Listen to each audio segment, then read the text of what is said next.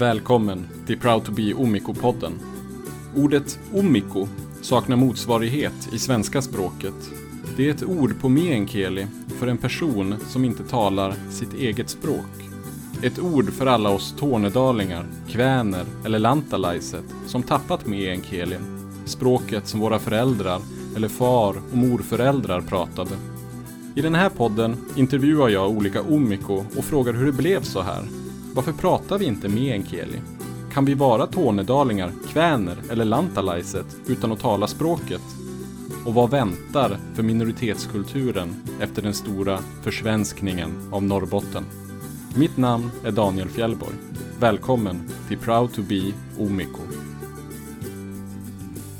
Dagens Omiko är tornedaling och deckarförfattare. Med sin bokserie Kiruna-trilogin har hon toppat läs och lyssningslistor. Nu boendes i Holmajärvi utanför Kiruna, men med rötter i Soppero och Lannavaara. Välkommen till Proud to be Omiko, Anna Kurro. Tack så mycket, vad roligt att jag fick komma. Ja, hur är läget? Det är bara bra. Ja. Mm. Ska vi börja med den första frågan som jag brukar ställa till, till gästerna i podden. Ja. Hur mycket meänkieli kan du? Eh, Jag kan egentligen inte prata ett enda ord. Men eh, jag förstår ju säkert 99 procent av det som sägs. Jag förstår allt, det kan jag nog säga. Men att prata det är ju lite värre. Okej, men du hänger med ändå i, i meningar och så. Jag Ja. brukar själv ha problem med att förstå. Ja. Jag, jag, jag hänger med i vad de pratar om, men inte riktigt vad de menar. Liksom. Men det hänger du upp med Nej men på. jo, nej, men det, det kan jag. Ja. Jo.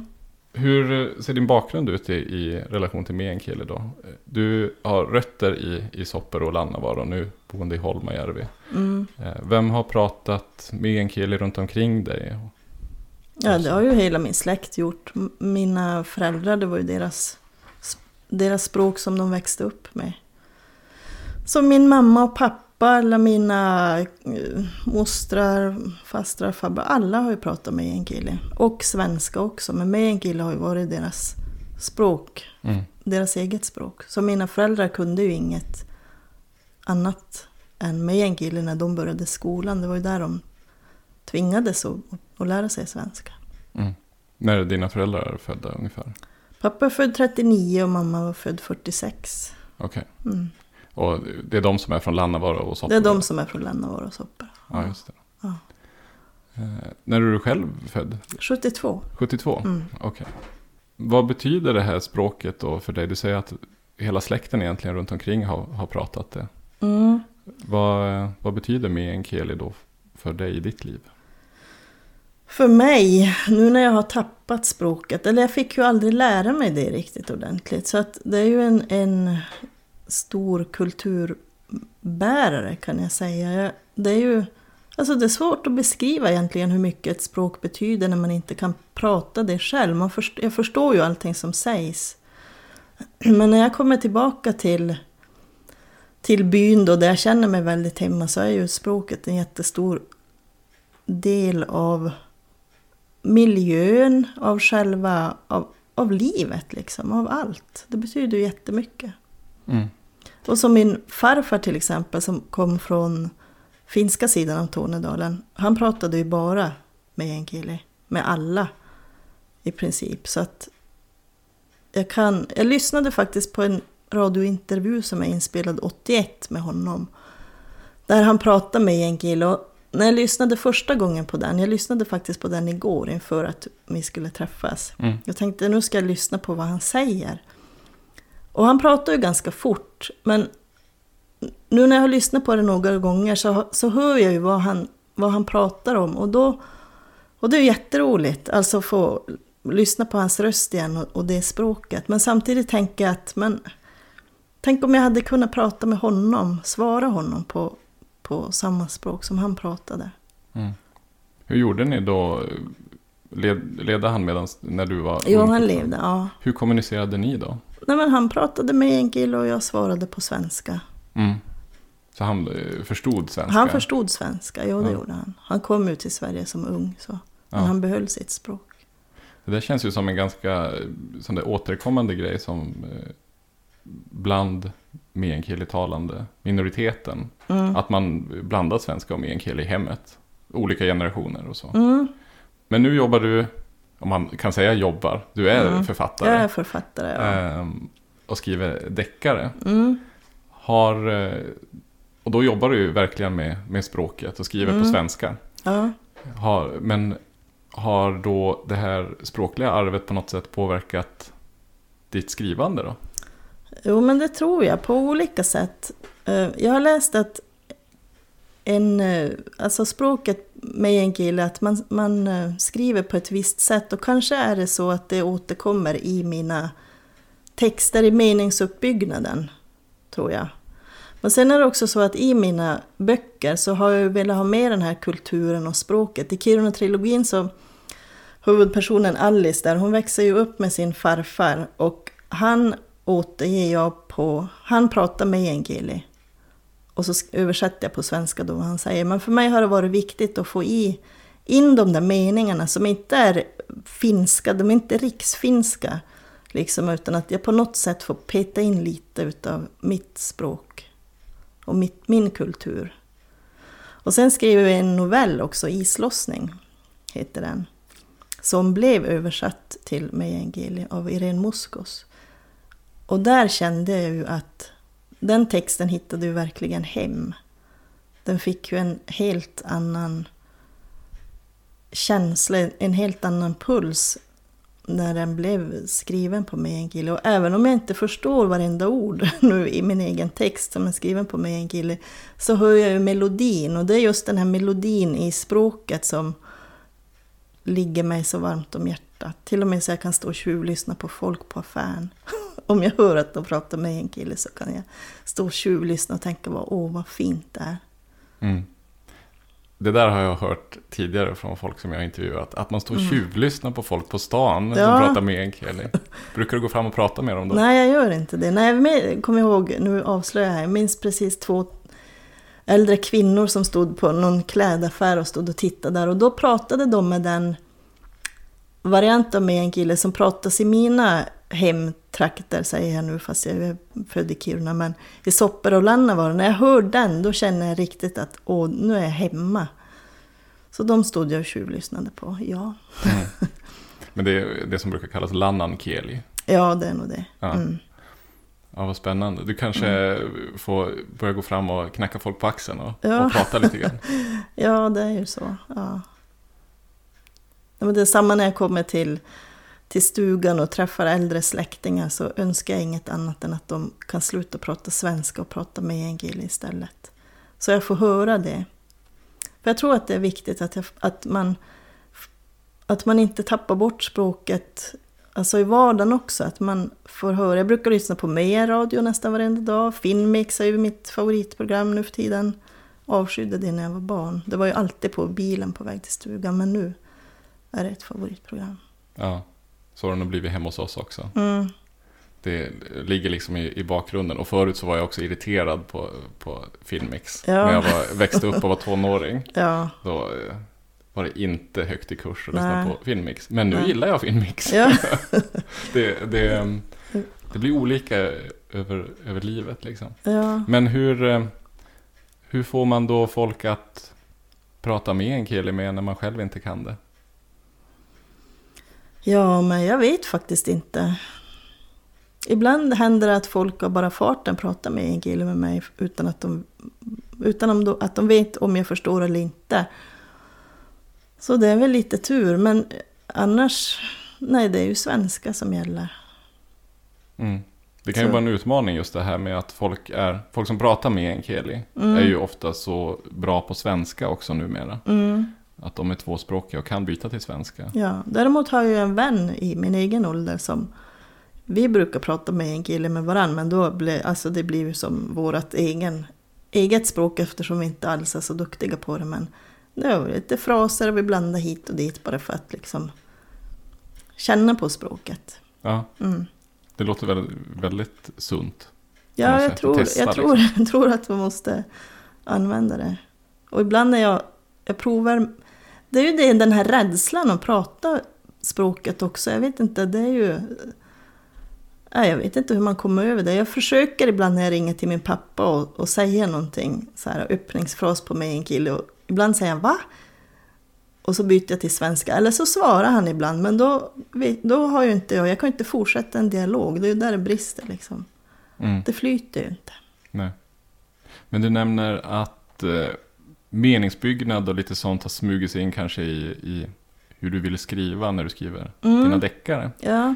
På vilket sätt, har du något exempel på hur en, vad, vad blir en speciell meningsbyggnad då? ja, men dels kanske att man, man använder inte något överflöd utav ord när man ska beskriva någonting. Det finns en, något annat där som jag har lite svårt att sätta fingret på.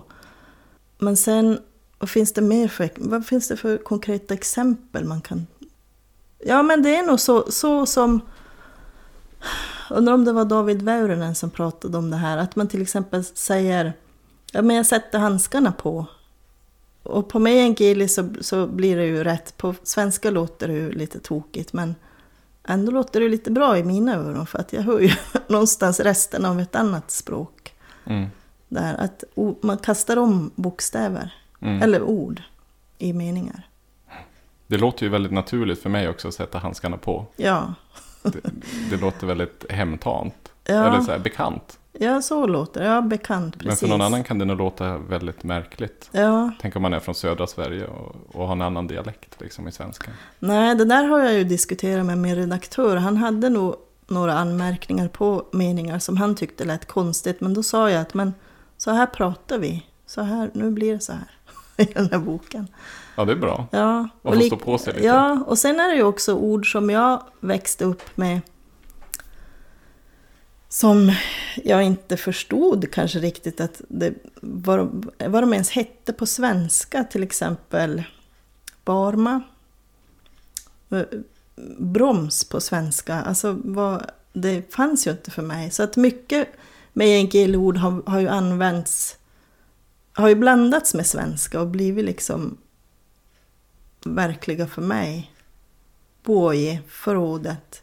Mm. Gå ut och hämta krattan från Boje. Sådana saker. Meänkieli-ord används ju på ett naturligt sätt Mm. i svenskan också. För, för, eller för mig har det gjort det. Eller Så- när jag har vuxit upp. Ibland hittar du de orden snabbare än det svenska då. Ja, det är ju helt klart. Ja. Ja.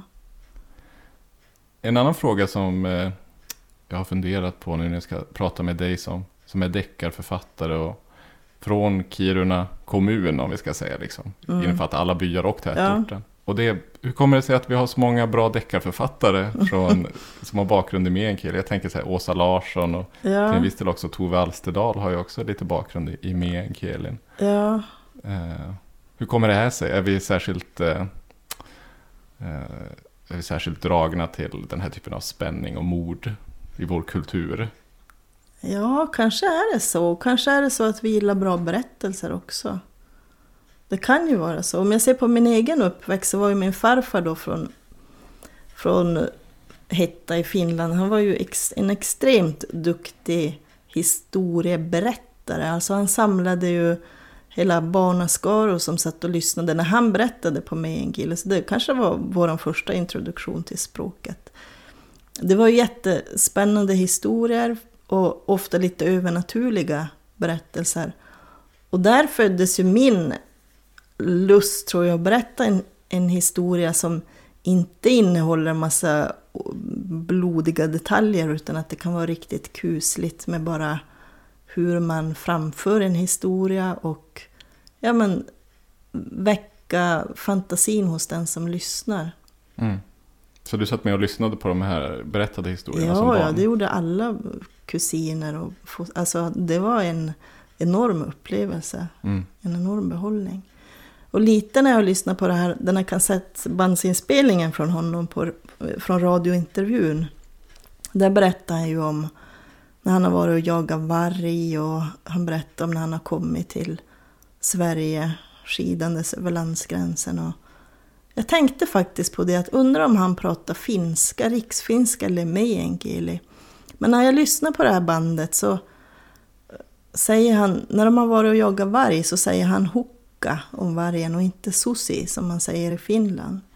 Och likadant så kommer de, när de är ute och jagar de här vargarna då så kommer de till en joki säger han, men det här är inte... Han säger till sin kompis att nej men det här är inte älven, det här är inte Väylä. Och Väylä säger man ju på meänkieli. Och inte på finska. Och då tänker jag att men han pratade nog också meänkieli då. Mm. Fast han bodde på finska sidan. Fast han kom från finska sidan, ja. Ja. Mm. Finns några av de här, vad hände med de historierna? Är de bevarade på något sätt eller? Inte på annat sätt än bevarade i minnet på alla de som lyssnade. Mm. Så någon gång tänker jag att jag måste få ner på pappret allt det han berättade så det finns kvar. Mm. Det känns ju så även på i min egen släkt och bekantskapskrets att väldigt mycket är berättade historier, alltså talade Mm. historier. Det är Mm. inte så, mycket, så hemskt mycket skrivet. Nej, Eh, vissa har ju skrivit ner lite, lite äldre, de som kanske blev utbildade och så. Mm. Men huvudsakligen så är det ju historier. Ja men som du sa, någon som har varit ute efter en varg eller skidat över gränsen. Eller för min del så här, någon som har skidat efter någon ren som slet sig och var Ja. borta över en natt och kom tillbaka. Och ja. stor dramatik Mm. och så. Ganska enkla historier Ganska, men ja, välberättade. precis. Välberättade historier. Kanske är det det som ligger till grund för alla bra deckare som kommer härifrån. Då. Ja, Mm. kärnfulla. Kärnfulla och sen har vi ju den här tornedalska kulturen också som är ju ganska speciell om man tänker på övriga Sverige. Vad tänker du är speciellt Nej då? men det här mm, maten till exempel, att vi har levt i samklang med andra minoriteter, samerna, att man har levt så nära varann och, och levt utav det skogen och älvarna framförallt har gett, att man har färdats efter älvarna. Och, Mm. så det tror jag. Mm. Nu sitter vi i Holmajärvi. Holmajärvi ligger ju, för de som inte har kartan i, i huvudet, så är det från Kiruna så åker man mot Nikkaluokta, Mm. mot Kebnekaise-hållet egentligen, Ja, eh, några mil. Eh, ett område som är väldigt präglat också utav, utav det samiska, som Mm. du nämnde. Och det är ju också samma sak i Sopper och, och Lannavaara. mm. Hur är det att, att vara del av den tornedalska minoriteten då också och, och ha liksom i samma område som det samiska? Du nämnde att man har haft utbyte då, kanske kulturellt och så. Mm. Men hur, hur upplever du att det är idag? Ja, ja, det beror ju helt på vad man ska titta på då. Jag, jag vet ju att det blossar upp konflikter med renskötseln och skotertrafik och så vidare överallt. Men jag tänker att vi, vi måste ju kunna samsas på det här området precis som alla har gjort tidigare. Så min, min pappas familj eh, som bodde där i Nedre Soppar. Och de var ju värdfamiljer till renskötande nomader som kom på vintrarna. Och likadant hos min mormors, eller mammas familj också. Så man hade ju, kunde ju samarbeta på ett sätt. Man var ju beroende av varandra och det tror jag att vi inte ska tappa. Jag tror inte att man ska göra polariseringar av allting. Utan att man ska fortsätta kunna jobba för att det ska bli bra. Mm. Hur eh, upplever du då att det är att vara omiko? Att vara tornedaling utan att själv ha språket med dig fullt ut? Att jag har varit tornedaling kan jag ju börja med att säga. Det har jag inte förstått förrän i vuxen ålder. När jag växte upp så... Men jag hade ju den här kulturen med språket och maten och mycket liksom eh, sådana saker. Och när jag började skolan så fick vi ju läsa finska, de som ville. Jag började läsa finska, jag gick väl på lågstadiet då. Jag förstod ju knappt ett ord, för det var inte mitt språk överhuvudtaget. Så jag slutade. Och sen fick jag ju alltid höra under min uppväxt att meänkieli, det var ju inget riktigt språk. Det var lite gruvfinska och det var en bland, sammanblandning mellan olika språk och dialekter. Och jag var ju absolut inte tornedaling därför att Soppero tillhörde inte Tornedalen. Det gjorde bara byarna runt Torneälven. Eller nedanför Vittangekorsningen om man svängde höger. Så att den där identiteten har väl vuxit sig starkare. Det jag sörjer det är ju att inte kunna prata med en kille. Men jag är ju himla glad att jag förstår vad som sägs. Jag har ju varit på arbetsplatser till exempel där, där man har försökt prata över huvudet på mig med, med en kille. Men det har ju inte gått eftersom jag har kunnat språket. Mm. Så det har ju varit bra. Och sen försöker jag ju också lära min dotter vissa fraser åtminstone. Jag pratar ibland med Enkili med henne Mm. hon blir jättearg. Mhm. Men jag tänker att jag kanske var likadan i hennes ålder. Okej. Men sen märker jag ju att ibland så släpp, slipper ur något med Enkili-ord från henne och då har hon ju förstått i Ja. alla fall. En liten seger då. Ja, precis. En liten seger. Men att inte kunna prata sitt språk. Vi säger om den här försvenskningsprocessen nu inte hade skett. Då, det är en hisnande tanke att jag hade haft kanske då ett till språk att använda mig av. Mm. Och prata med äldre släktingar. Nu har vi planerat en resa till, till Finland då, kanske till våren om det går bra. Och då känner jag också att jag måste ha med min 82-åriga pappa för att jag kan ju inte riktigt kommunicera med dem där. Mm. Om det inte är så då att de kan svenska. Förstår vad jag säger, att man kan göra Ja. så. Och det är en sorg faktiskt. Det är Mm. jättetråkigt. Hur tror du att det har påverkat dina relationer? Då? Har det gjort det på något sätt att du inte pratar språket? Du nämnde att eh, du kanske hade kunnat kommunicera mer på ett annat sätt med äldre släktingar. Eller andra släktingar. Jo, jag hör ju vissa av mina kusiner, de kan ju meänkieli. Jag vet inte hur det kom sig att de lärde sig det, om deras föräldrar agerade på något annorlunda sätt. Men hur det nu var så känner jag att jag har ju ett eget ansvar och lära mig språket. Jag kan ju börja utbilda mig och vara stenhård och verkligen träna så kan jag ju det. Men, men nej, nog tror jag att det hade varit lättare såklart om jag hade kunnat prata med folk. Mm. Prata med folk på deras eget språk. Såklart. Men du nämnde att den här vad ska man säga, identiteten och känslan av att vara Mm. tornedaling, då, att den kanske kom först senare i vuxen ålder. Mm. Eh, Kan du komma ihåg ungefär vilken, vilken ålder eller vilket, vilket år vi är i då ungefär när du börjar tänka på det sättet? Ja, nu måste jag tänka. Nej, men det har nog skett lite gradvis. Genom min uppväxt har det ju varit det här, ja men lite utanförskapet kan jag känna. Att jag har, mina klasskompisar till exempel, de, det var väl någon som hade ungefär samma bakgrund som jag och min bästis då hade ju samma bakgrund. Fast från, hennes släkt var från Kangos då, och det är ju lite mer Tornedalens hjärta. Mm. Tyckte man då i alla fall. Men sen flyttade min syster, en av mina systrar till Kangos och blev lärare. Och hon blev lärare i meänkieli faktiskt. Och lärde sig språket såklart. Och det var väl någonstans där när jag började höra henne kanske prata om att Ja, men de här, att det är ett eget språk, att det finns, man använder sig av ord och bokstavsformationer som inte finns i finskan. Att det här är verkligen ett eget språk och man, man, det fick status helt enkelt. Det var nog då jag började känna att men det här är ju en del av en, av en kultur. Men det kanske är, ja, nej men det är nog vuxen ålder. Jag vet inte, är det 10-20 år sedan kanske jag började känna så. Mm. Jag upplevde nog samma problem som du är inne på eh, när jag var yngre. Just det här med att man inte är från Tornedalen, det egentliga Tornedalen, alltså den Mm. verkligen vid Torneälven. Vi, jag är uppvuxen här i Kalasjärvi som är ganska nära Holmajärvi och Mm. pappa kommer från Idivuoma som inte är så långt från Soppero. Och det, folk kallar sig ju inte som regel tornedalingar där. Och då fanns Nej. det inte riktigt något ord för mig. Jag vet inte riktigt vad jag skulle kalla mig. Även fast jag hade den bakgrunden. Mm. För mig blev det Lantalainen senare. Men det är också en, en senare grej som jag på något sätt har plockat Mm. upp under senare år bara. Mm. Ja men det är ju så, man blir ju lite rotlös, man saknar sin identitet. Och jag tror att min, min föräldrageneration, min mamma och pappa, de förstod nog aldrig riktigt det här. Att man i hundratals år har bott i byarna och varit, haft sin kultur och sin språk. Sen flyttar de in till stan och blir stadsbor.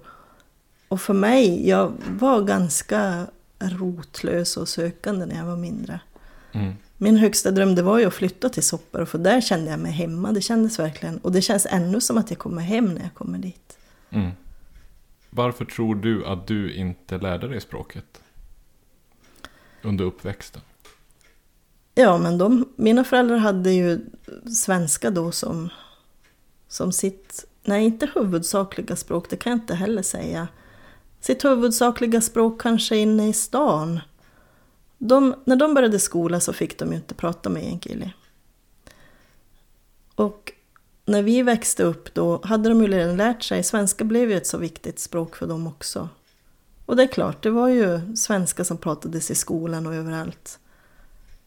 Så det blev väl helt naturligt för dem, antar jag. Mm. Det jag ser nu som jag tycker är jätteroligt, det är att många yngre människor, det här gäller inte bara meänkieli utan samiska också, att man pratar, man pratar samiska eller meänkieli med sina barn. Att det är lite, man tar tillbaka det man har förlorat och det tycker jag är jätteroligt. Men då Mm. förutsätter det att man kan språket redan bra. Mm. Men det var nog naturligt för dem. Och när jag har frågat så säger de att nej men ni ville ju inte lära er.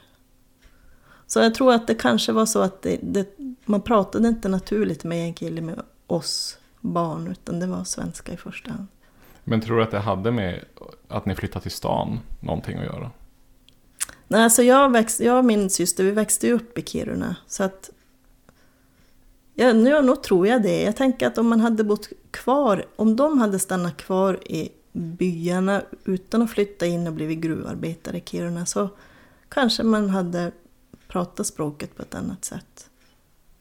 Jag tror, men det här kan vara en uppfattning jag har hittat på också, men jag tror att det är lättare att prata med en kille om man hade bott kvar i byn. Mm. För att det blev en naturligare del av vardagen där. Jag tittade lite grann på din hemsida innan Mm. jag kom hit. Och så stod det så här. Med ena, ena foten i Tornedalen och andra på fjället Mm. ungefär. Och så stod det någonting om Tornedalslås. Mm. Eller hur? Ja. Vad menar du med, vad är Tornedalslås? Ja men Tornedalslåset är ju sopkvasten på dörren Ja, innan man åker. Mm. Alltså man kan lämna dörren öppen, bara ställa sopkvasten. Det är ju ett jättetydligt minne från när jag var barn. Vi åkte och hälsade på mormor. Ja, ingen var hemma. Sopen var på dörren. Ja, men ibland gick vi in och ibland åkte vi. Och åkte man därifrån och den som var borta sen fick reda på att men herregud, jag var ju bara någonstans, jag hade lagt sopen på dörren, det var ju bara att gå in. Och det är liksom, det är öppet för eh, vänner, för familjen, det är öppet. Dörren är olåst men sopen står för dörren. ja, det kanske är lite särskilt för, för området och byarna. Ja, jo, jag Jag har tror inte det. sett så många sopkvastar inne i stan. Nej, Men ute i byn Nej. ser man det ibland. ja.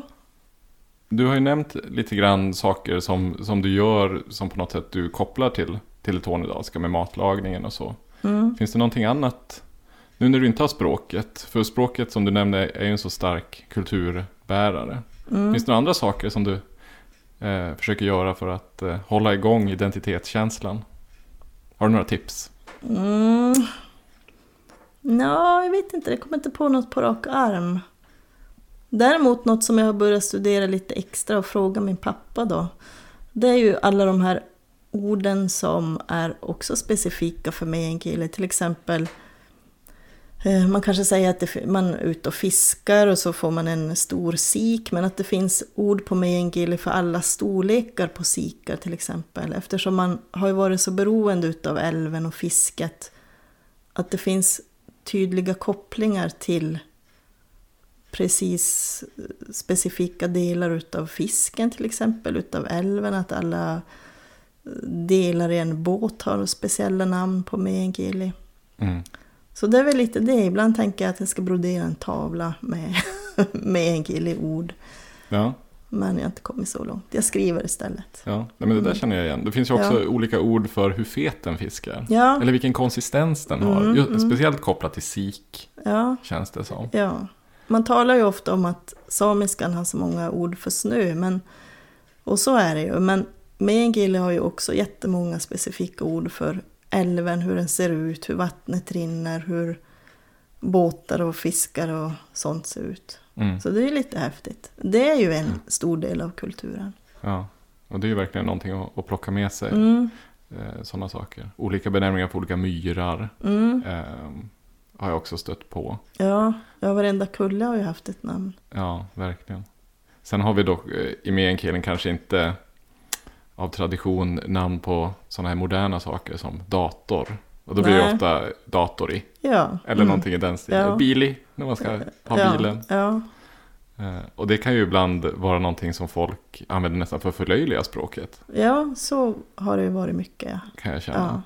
Men då nämner man inte att det finns alla de här mängderna med ord för att beskriva små båtdelar. Mm, Eller fiskar på Mm. olika sätt som har varit centrala liksom i kulturen. mm, Det kanske är där vi ska hitta lite mer stolthet över, över vad meänkielin har som, som ja. inte svenskan kanske har. Nej, jag tror det. Mm. Vad tror du då eh, om framtiden? För tornedalingar, lantalaiset kväner, men också för dig själv i relation till det här språket. Vad vill du göra liksom, med, av det här framöver? Ibland blir jag rädd hur fort ett språk kan försvinna. Men sen ser jag ju också att det finns så många som kämpar för det här. Och många yngre människor som lä- försöker lära sina barn. Som försöker ta tillbaka det här språket som de har förlorat en gång i tiden. Min, mitt bidrag till att behålla eh, lite grann utav meänkieli, det är ju att jag är författare då och kan jag menar, få in de här meningarna på meänkieli i böckerna och på alla sätt och vis försöka lyfta språket. Men det är ju inte lätt. Tornedalingar är ju en ganska osynlig minoritet, Mm. det måste man ju säga. Hur kommer det sig tror du? Kanske är det i vår identitetskänsla att vi så länge har tyckt att men vi är ju bara liksom folk i byarna, det är inget speciellt med det. Och att meänkieli har varit bara en blandning av svenska och finska. Det kanske är så. Jag tror att, att vi tornedalingar och lantalaiset och kväner måste börja känna en stolthet över vilka vi är och det fanns, faktiskt finns specifika detaljer i vår kultur som gör att vi kan hålla ihop. Mm. Jag tror det. Och att bli synliga på alla sätt och vis. Den här podden är ju ett utmärkt exempel. Mm. Men att man försöker synas mer på sociala medier och överallt helt enkelt. Och så ser Jag fram emot i, i framtiden att läsa nedteckningen av de här berättade historierna som du fick höra som barn. Ja, jo, det, måste, det, det kanske blir mitt nästa projekt. Ja. Det är det. Så när du har tecknat ner farfars historier så får du höra av dig så, ska, så får vi kolla, får jag läsa dem? Ja, Det det ska jag göra. Ja, de var fascinerande. Ja. Kanske är det han vi har att tacka, hela vår, min kusin Skara och jag, att vi kan meänkieli så bra. Det Ja. var ju egentligen sagor och verklighet som blandades samman och det var klart det var jättespännande när man var barn. Ja. Följde det här övernaturliga? Du sa att Mm. hans historier hade inslag av övernaturliga eh, saker. Ja, Följde det med eh, på något sätt in i ditt eget berättande? det gör det absolut. Jag har skrivit en berättelse, men den är, eller en bok ska det bli. Den är inte, jag vet inte när den kommer att ges ut. Och den handlar lite om eh, gruvindustrin i Kiruna och om Mahjaiset. Jag vet att man har olika, jag vet inte, säger man Mahjaiset i dina trakter? Spöka? Eh, Underjordsfolk. Manalaiset? Manalaiset säger man här. Ja. Mahjaiset sa vi och han hade mycket sådana berättelser. Och det var faktiskt när jag började fundera att vart tog de vägen de där Mahjaiset? Mm. Finns de eller försvann de när elen kom till byarna? Mm. Och så började jag tänka att men de kanske finns och eh, håller på att trängas ut av gruvbrytningen som breder ut sig. Så det Mm. blev en historia av det-. Och lite det är ju invävt min farfars berättelse då. Ja. Mm. Så det kommer i nästa bok sa du? Inte nästa, men kanske näst, nästa. Det, det är på gång inte, det är på enkelt. gång, Ja. ja. vad spännande. Jag ser Ja. fram emot att Ja. läsa det. Mm. Men eh, Anna Kurro, känner du att eh, vi, vi har pratat om det du ville prata om? Har du något mer att säga helt enkelt på temat?